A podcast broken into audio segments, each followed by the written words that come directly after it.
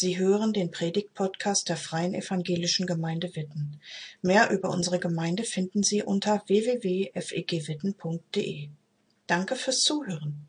Sie wünschen sich jemanden, der ein offenes Herz und Ohr für Sie hat?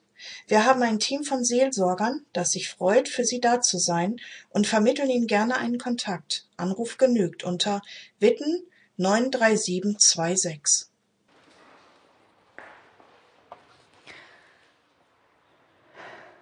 Liebe Gemeinde, Daniel hat mit Hilfe des Interviews ja schon so ein paar Informationen über mich weitergegeben. Da muss ich mich gar nicht mehr so groß vorstellen. Vielleicht für die, die mich noch gar nicht kennen. Ich bin verheiratet mit Christoph. Das ist der äh, Mann am Klavier. Und wir haben drei äh, wundervolle Kinder, von denen zwei schon aus dem Haus sind und eins noch bei uns wohnt. Alva, die heute ja auch mitsingt, ist also so ein bisschen für uns Familiengottesdienst heute. Was in meiner Biografie noch recht neu ist und was viele von euch deshalb wahrscheinlich nicht wissen, seit Februar bin ich nicht mehr in Anführungszeichen nur Lehrerin, sondern ich bin auch Sonderpädagogin. Ich habe eine berufsbegleitende Ausbildung gemacht, anderthalb Jahre lang, und ich beschäftige mich deshalb viel mit Inklusion, also der Frage, wie Schülerinnen und Schüler mit ganz unterschiedlichen Voraussetzungen und auch Kinder mit Behinderung gemeinsam an Schulen lernen können. Ich habe es mit einer wirklich großen Vielfalt an Kindern zu tun, ungefähr so, wie es auf diesem Bild einer Patchwork-Decke zu sehen ist. Meine Schülerinnen und Schüler haben unterschiedliche Lernvoraussetzungen, Bildungserfahrungen, Herkunftssprachen, Familienkulturen und Persönlichkeiten und manche eben auch körperliche oder soziale Behinderungen. Als Sonderpädagogin versuche ich mit meinen Kolleginnen und Kollegen zusammen ein Unterrichtssetting zu schaffen, in dem alle Kinder gut miteinander auskommen, lernen und ihre Persönlichkeit entfalten zu können. Und wenn unsere Arbeit erfolgreich ist, dann fügt sich am Ende alles zu einem bunten Ganzen aus verschiedenen Elementen zusammen. Das sieht schön aus und macht Freude, so wie die Patchwork-Decke auf dem Bild aus verschiedenen Einzelstücken zusammengesetzt ist und ein dekoratives Schmuckstück ergibt. Nehmt einander an. Diese Aufforderung des Apostels Paulus an die Gemeinden in Rom spricht mich in meiner beruflichen Rolle an. Denn ohne Annahme kann ich meine Aufgabe nicht erfüllen. Kinder haben eine sehr feine Antenne dafür, ob sie angenommen sind oder abgelehnt werden. Doch auch für uns als Gemeinde ist der Bibeltext aktuell, inspirierend und herausfordernd. Und deshalb freue ich mich, dass ich euch jetzt mit hineinnehmen kann in die Gemeindelandschaft von Rom um das Jahr 50 nach Christus um dann mit euch die Aussage nehmt einander an im Kontext zu lesen und ihre Tragweite entdecken zu können. Und dann soll es natürlich auch darum gehen, welche Schlussfolgerungen wir heute ziehen und wie wir die Aufforderung nehmt einander an ganz konkret leben können. Seid ihr bereit? Wie war es also bei den Gemeinden im Rom um das Jahr 50 nach Christus? Wir wissen nicht genau, wer die Gemeinden gegründet hat, waren damals wohl eher Hauskirchen. Wir wissen aber, dass es Paulus nicht war. Und was wir wissen, ist es, dass es sehr schnell schwere Konflikte gab zwischen den traditionell jüdischen Synagogengemeinden und der neuen Bewegung der sogenannten Judenchristen. Es muss wohl auch wirklich tumultartige Szenen und richtig, richtig schlimmen Streit gegeben haben. Denn um 49 nach Christus hat Kaiser Claudius entschieden, dass es jetzt reicht und hat die sogenannten Judenchristen aus der Stadt fortgeschickt, damit da wieder Ruhe einkehren sollte. Es blieben in Rom zurück die Christen, die aus anderen kulturellen Bezügen heraus von Jesus gehört und von der guten Nachricht ergriffen worden waren. Sie werden später in der Bibel als Heidenchristen bezeichnet. Die lebten also weiterhin in Rom, in den Hausgemeinden und entwickelten ihre Glaubenspraxis ohne Rückbezug auf die jüdischen Traditionen weiter. 54 nach Christus wurde dann Nero Kaiser und das Gesetz von Claudius verlor seine Gültigkeit. Die verbannten Judenchristen kamen wieder zurück in ihre Heimatstadt und trafen dort auf die Gemeinden, die nun überwiegend aus den Heidenchristen bestanden.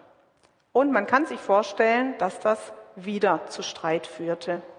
Und zwar ging es vor allem um die Frage, ob die hebräische Bibel, die Torah, weiterhin Bedeutung hat oder nicht.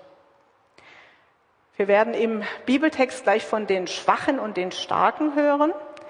Und äh, da finde ich, ist es wichtig zu wissen, dass die von Paulus als schwach bezeichneten Gemeindemitglieder aus ihrer jüdischen Prägung heraus Wert darauf legten, dass die Speisegesetze, die jüdischen Feiertage, der Sabbat, ähm, dass das alles nach wie vor noch beachtet werden sollte. Sie neigten dazu, die Menschen in der Gemeinde zu verurteilen, die sich nicht oder nicht mehr an die Gesetze hielten. Die von Paulus als die Starken bezeichneten Gemeindemitglieder, zu denen Paulus selbst sich auch zählte, waren zu der Erkenntnis gekommen, dass die Speisegesetze, die Feiertage, der Sabbat ähm, durch die Erlösungstat Jesu nicht mehr heilsnotwendig waren. Sie hatten keine Schwierigkeiten damit, Fleisch zu essen zum Beispiel. Sie hielten die Feiertage und den Sabbat nicht mehr streng ein und betonten die Gnade und die Rettung durch den Glauben. Sie neigten dazu, die Schwachen zu verachten, weil sie so wenig innere Freiheit hatten und empfanden diese als gesetzlich. Ihr könnt euch vorstellen, dass das für das Gemeindeleben echt herausfordernd war. So Fragen wie, an welchem Wochentag feiern wir denn jetzt Gottesdienst? Wie gestalten wir traditionell jüdische Feiertage oder feiern wir die gar nicht mehr? Was gibt es beim Gemeindefest zu essen, damit alle gemeinsam am Tisch sitzen können und niemand unzufrieden ist? Das alles hatte das Potenzial, in theologische Debatten und Streit auszuarten. Paulus hatte wahrscheinlich von seinen Freunden Priska und Aquila von den Schwierigkeiten in Rom gehört und er plant einen Besuch und will sich in seinem Brief an die Römer schon mal vorstellen und seine Positionen zu dem Konflikt, aber auch grundsätzlich seine Theologie verdeutlichen. Was also schreibt Paulus den Gemeinden in Rom in ihren Streit zwischen den Starken und den Schwachen?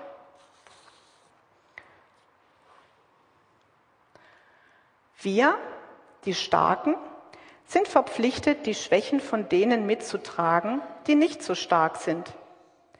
Es geht ja nicht darum, was uns gefällt. Vielmehr soll jeder von uns so handeln, wie es seinem Mitmenschen gefällt, das zu diesem gut und hilft, die Gemeinde aufzubauen. Denn auch Christus ging es nicht um das, was ihm selbst gefallen hätte. In der Heiligen Schrift heißt es vielmehr, der Hohn, mit dem man dich, Gott, verhöhnt, hat mich getroffen. Alles, was in früherer Zeit dort aufgeschrieben wurde, wurde festgehalten, damit wir daraus lernen. Denn wir sollen die Hoffnung nicht aufgeben. Dabei helfen uns die Ausdauer und die Ermutigung, wie wir sie aus den heiligen Schriften gewinnen können. Diese Ausdauer und diese Ermutigung kommen von Gott. Er gebe auch, dass ihr euch untereinander einig seid, so wie es Christus Jesus angemessen ist. Dann könnt ihr alle miteinander den Gott und Vater unseres Herrn Jesus Christus wie aus einem Munde loben. Daher bitte ich euch, nehmt einander an, so wie Christus euch angenommen hat, damit die Herrlichkeit Gottes noch größer wird. Schon in Kapitel 14 geht es Paulus um den Konflikt zwischen den Starken und den Schwachen. Dort warnt er davor, sich gegenseitig zu verachten oder zu verurteilen. Stattdessen ruft er dazu auf, sich nach Frieden und Aufbau der Gemeinschaft auszustrecken, die Glaubens- und Gewissensentscheidungen anderer zu achten und sich nicht gegenseitig am Glauben zu hindern. In unserem Abschnitt kommt Paulus nun zu den abschließenden Empfehlungen zu dem Konflikt. Er bittet die Gemeinden in Rom, sich in ihrer Unterschiedlichkeit und ihren Meinungsverschiedenheiten an Jesus Christus zu orientieren. Wie er sollen sie die Schwächen anderer mittragen. Gerade den Schwachen seiner Zeit wendet Jesus sich immer wieder zu, den Menschen mit Behinderung, denen, die aus religiösen Gründen ausgegrenzt und verachtet werden. Die Schwächen seiner Jüngerinnen und Jünger hält er geduldig aus. Immer wieder ermutigt er sie zu Entwicklungsschritten, gibt sie aber auch nicht auf, wenn sie ihn enttäuschen. Und am Ende stirbt er wegen der Schwachheit und Schuld aller Menschen am Kreuz. Wie Jesus sollen sie so handeln, dass es anderen gefällt und sie aufbaut. Jesus spricht als Rabbi so, dass man ihn auch als theologischer Laie versteht. Das hat die Menschen damals angezogen und sie begeistert. Er erzählt inspirierende Geschichten, heilt Kranke und lebt Gemeinschaft. Er feiert gern mit anderen. Jesus versucht auch seine Gegner immer wieder für seine Botschaft vom Reich Gottes und vom liebenden Vater zu gewinnen. Er konfrontiert Menschen auch mit ihren Denkfehlern und ihrer Hartherzigkeit, sucht aber immer das Lebensfördernde. Er stellt sich destruktiven Kräften entgegen, verzichtet aber darauf, sich mit Gewalt durchzusetzen.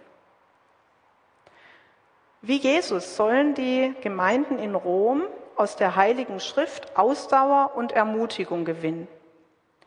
Jesus kennt große Teile der hebräischen Bibel auswendig und er weiß auch, sie auszulegen. In Gesprächen zitiert er oft die Heiligen Schriften. Er nimmt sich regelmäßig Zeit, um mit seinem Vater im Gespräch zu sein. Wie Jesus sollen sie von Gott Einheit erbeten. In den letzten Tagen mit seinen Jüngern betet Jesus intensiv darum, dass diese in Einheit verbunden bleiben mögen, auch wenn er nicht mehr da ist. Er gibt ihnen bei seiner Rückkehr in den Himmel einen gemeinsamen Auftrag und an Pfingsten den Heiligen Geist, der kulturelle und sprachliche Grenzen überwindet. Die Christen in Rom sollen eine Einheit leben, wie sie Jesus Christus angemessen ist. Damit kann nicht gemeint sein, dass alle die gleiche Meinung haben sollen. Schon die Jünger von Jesus waren ein bunt zusammengemischter Haufen von ganz unterschiedlichen Menschen mit ganz unterschiedlichen religiösen Prägungen, Charaktereigenschaften und Glaubensvorstellungen. Und auch nach Jesu Tod und Auferstehung hatten sie nicht in allem eine einheitliche Sicht der Dinge. Dennoch verbreiteten sie die gute Nachricht von Jesus mit anderen zusammen auf der ganzen Welt. Ihre gemeinsame Ausrichtung auf Jesus und ihre Liebe zueinander sind das, was sie als Zeugen für das Evangelium qualifiziert. Paulus ist also überzeugt davon, dass die Christen in Rom durch die Ausrichtung auf Jesus und im Folgen seines Beispiels einander annehmen und in aller Unterschiedlichkeit gemeinsam Gott loben können. Wie lässt sich das auf unsere Situation in Witten im Jahr 2023 anwenden? Wie die Gemeinden und die Christen in Rom sind auch wir ein Patchwork aus vielen unterschiedlichen Menschen. Wenn ihr euch umschaut, könnt ihr das schon äußerlich sehen. Wir haben ein unterschiedliches Alter, unterschiedliche Kleidungsstile und auch ein unterschiedliches Temperaturempfinden. Manche haben unter sichtbaren oder nicht sichtbaren Einschränkungen zu leiden. Und da gibt es auch vieles, was man von außen nicht sehen kann. Wir haben unterschiedliche Charaktereigenschaften. Manche von uns sind eher introvertiert, andere eher extrovertiert. Manche sind eher unbekümmert und spontan, andere möchten gern alles vorher genau wissen und planen.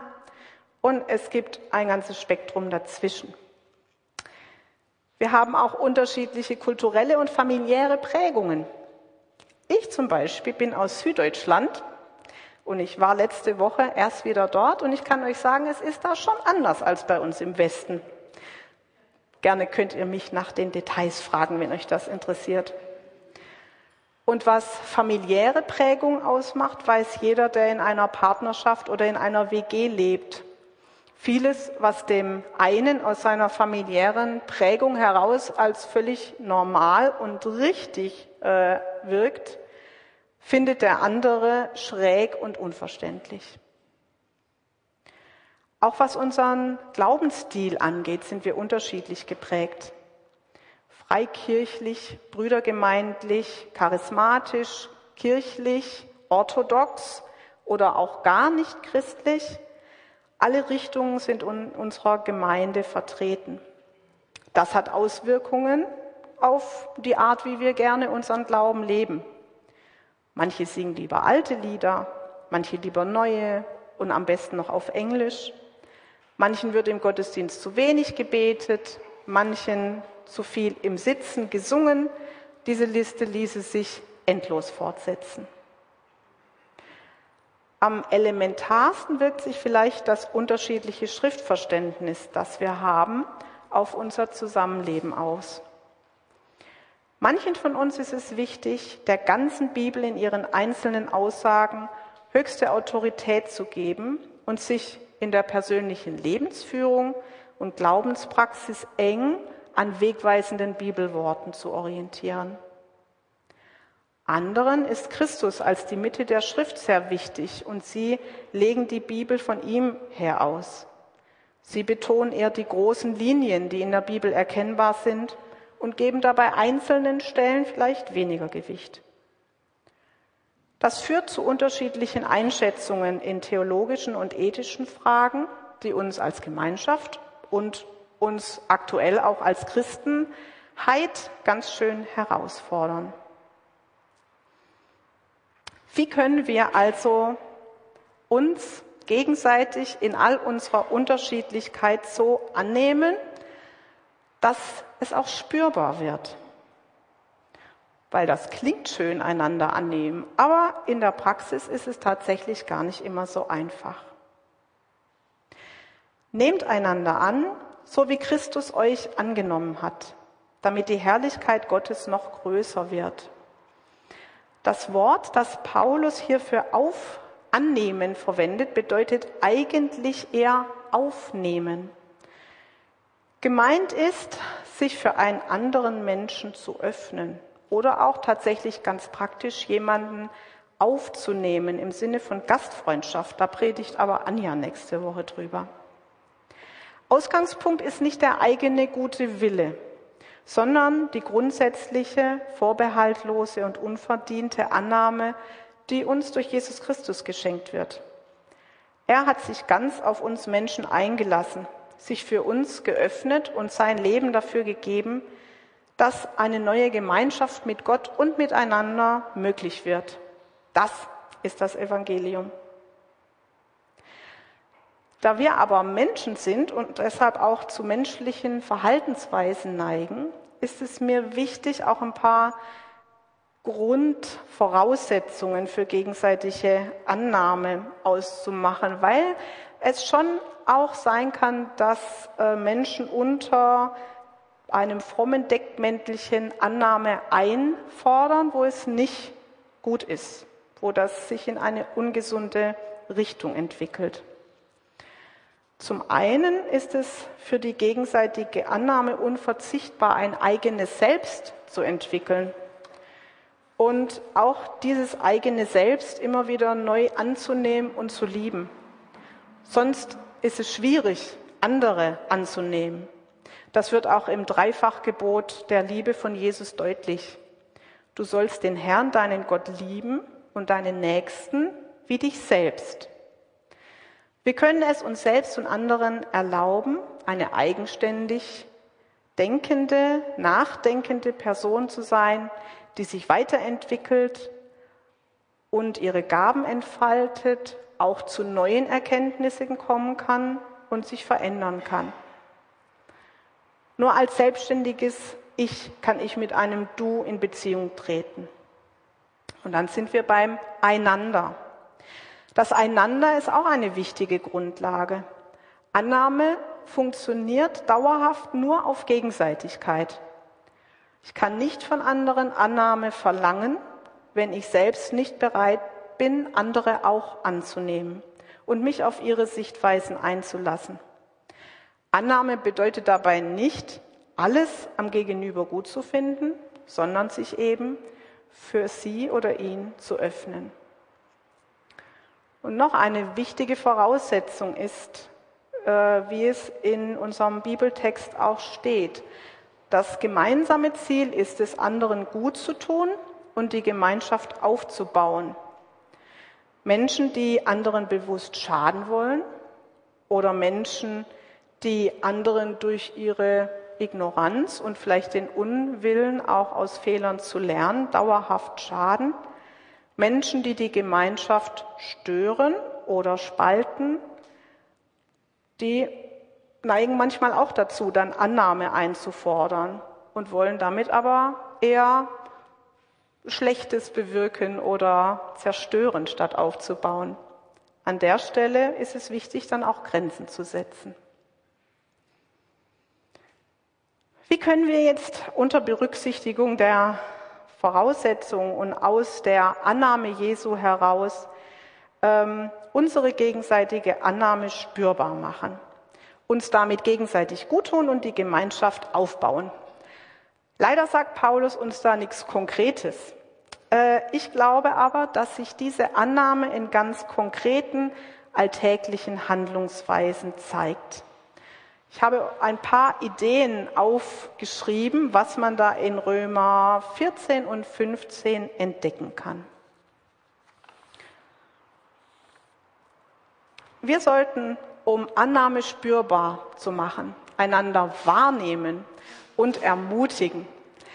Es ist wirklich schön, einem anderen Menschen in die Augen zu schauen, ihm zuzuhören, ganz bewusst und ja, wir haben in der Gemeinde oft auch die Tradition, dass wir uns zur Begrüßung umarmen oder die Hand reichen. Heute ist vielleicht nicht das richtige Wetter, aber das halte ich für eine Grundvoraussetzung, dass Annahme spürbar wird. Einander wahrnehmen und ermutigen. Den Impuls, dem Impuls zu Bewertung und Abwertung widerstehen. Wer sich selber da so ein bisschen beobachtet oder auch mit offenen Augen durch die Medienlandschaft geht, der weiß, dass wir sehr schnell dabei sind, zu bewerten oder sogar abzuwerten. Ich persönlich erschrecke mich immer, wenn ich Kommentare lese unter Zeitungsartikeln, wie gemein Menschen sich über andere Menschen äußern. Wir sollten an der Stelle nicht mitmachen, sondern sollten versuchen, unser menschliches Denken und unseren Drang zur Bewertung und Abwertung ein bisschen äh, beiseite zu legen und uns stattdessen offen, vorurteilsfrei und wohlwollend begegnen. Das Gute annehmen vom anderen und auch uns gegenseitig aus den Schubladen, in denen wir uns gerne stecken, befreien. Wir sollten einander verstehen wollen Oft denken wir schon zu wissen, was der andere meint, aber das ist oft nicht so. Hier ist es immer wieder gut nachzufragen, sich in Ruhe mal Dinge erklären zu lassen und eben nicht zu denken, naja, den kenne ich ihn schon seit 25 Jahren, ich weiß genau, was er oder sie denkt. Wichtig ist es auch, die eigenen Prägungen und Muster zu kennen und mitzudenken gerade derjenige, der uns auf die Palme bringt, es hat oft mehr mit uns selber zu tun als mit der anderen Person. Deshalb geht da auf Entdeckungsreise und lernt euch selber auch immer besser kennen. Wisst, warum ihr auf manche Personen aggressiv reagiert vielleicht, warum ihr anderen nicht gern zuhören wollt. Oft hat das mehr mit uns zu tun als mit den anderen. Wir sollten das Verbindende suchen, wenn wir miteinander im Kontakt sind. Ich erlebe die christliche Landschaft im Moment eher so, dass wir versuchen, uns sehr stark voneinander abzugrenzen, dass wir Grenzen setzen, bis wo wir mitgehen können und wo für uns Schluss ist.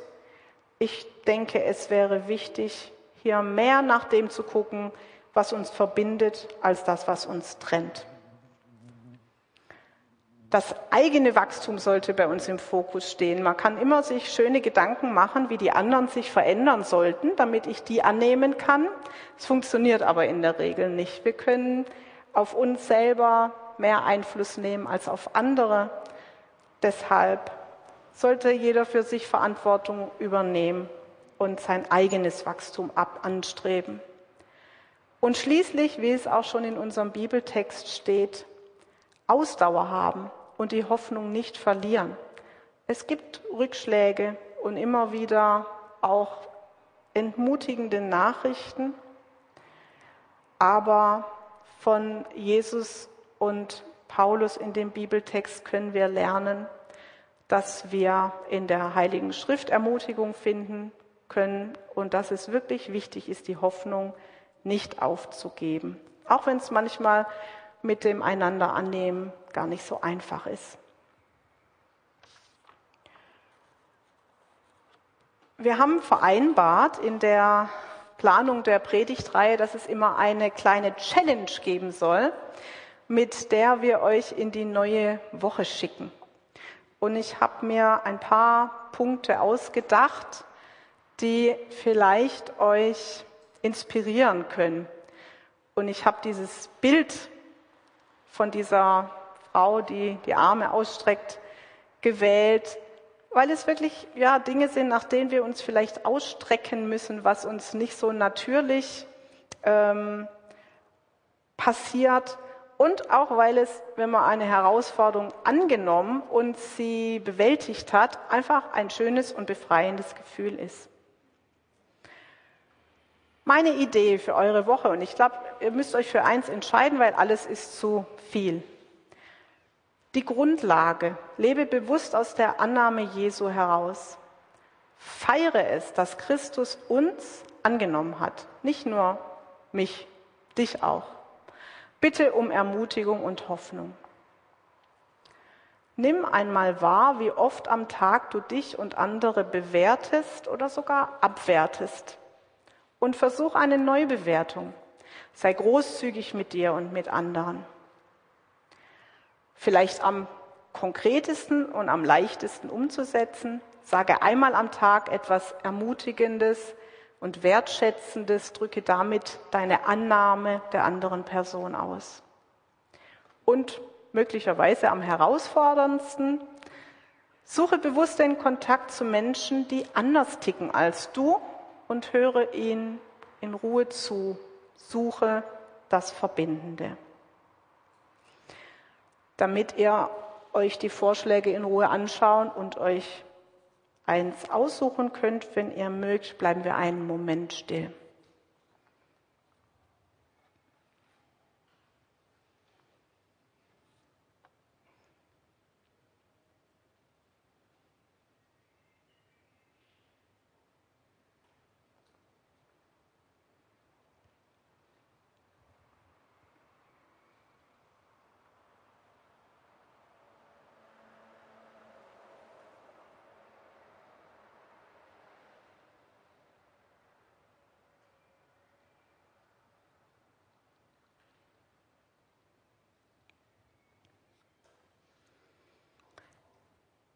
Nehmt einander an, so wie Christus euch angenommen hat, damit die Herrlichkeit Gottes noch größer wird.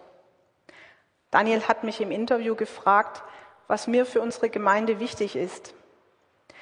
Ich wünsche mir mit Paulus, dass wir einander in unserer Unterschiedlichkeit annehmen, dass wir uns darin einig sind, uns gegenseitig Gutes zu wünschen und Gutes zu tun anstatt uns gegenseitig zu verurteilen.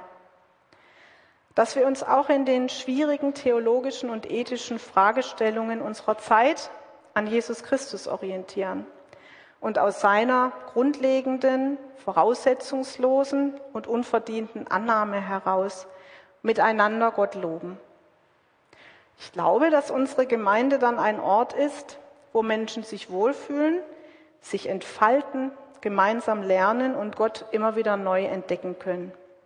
Ein Ort, der einladend für alle ist und die Welt tatsächlich zum Guten verändern kann. Ein attraktives Schmuckstück, das Heimat bietet, so wie diese Patchwork-Decke, wobei heute bei 34 Grad vielleicht ein Bild von Jesus schöner ist, der sagt, das Reich Gottes gleicht einem Senfkorn, daraus wächst ein Baum und die Vögel unter dem Himmel finden Heimat darin. Amen.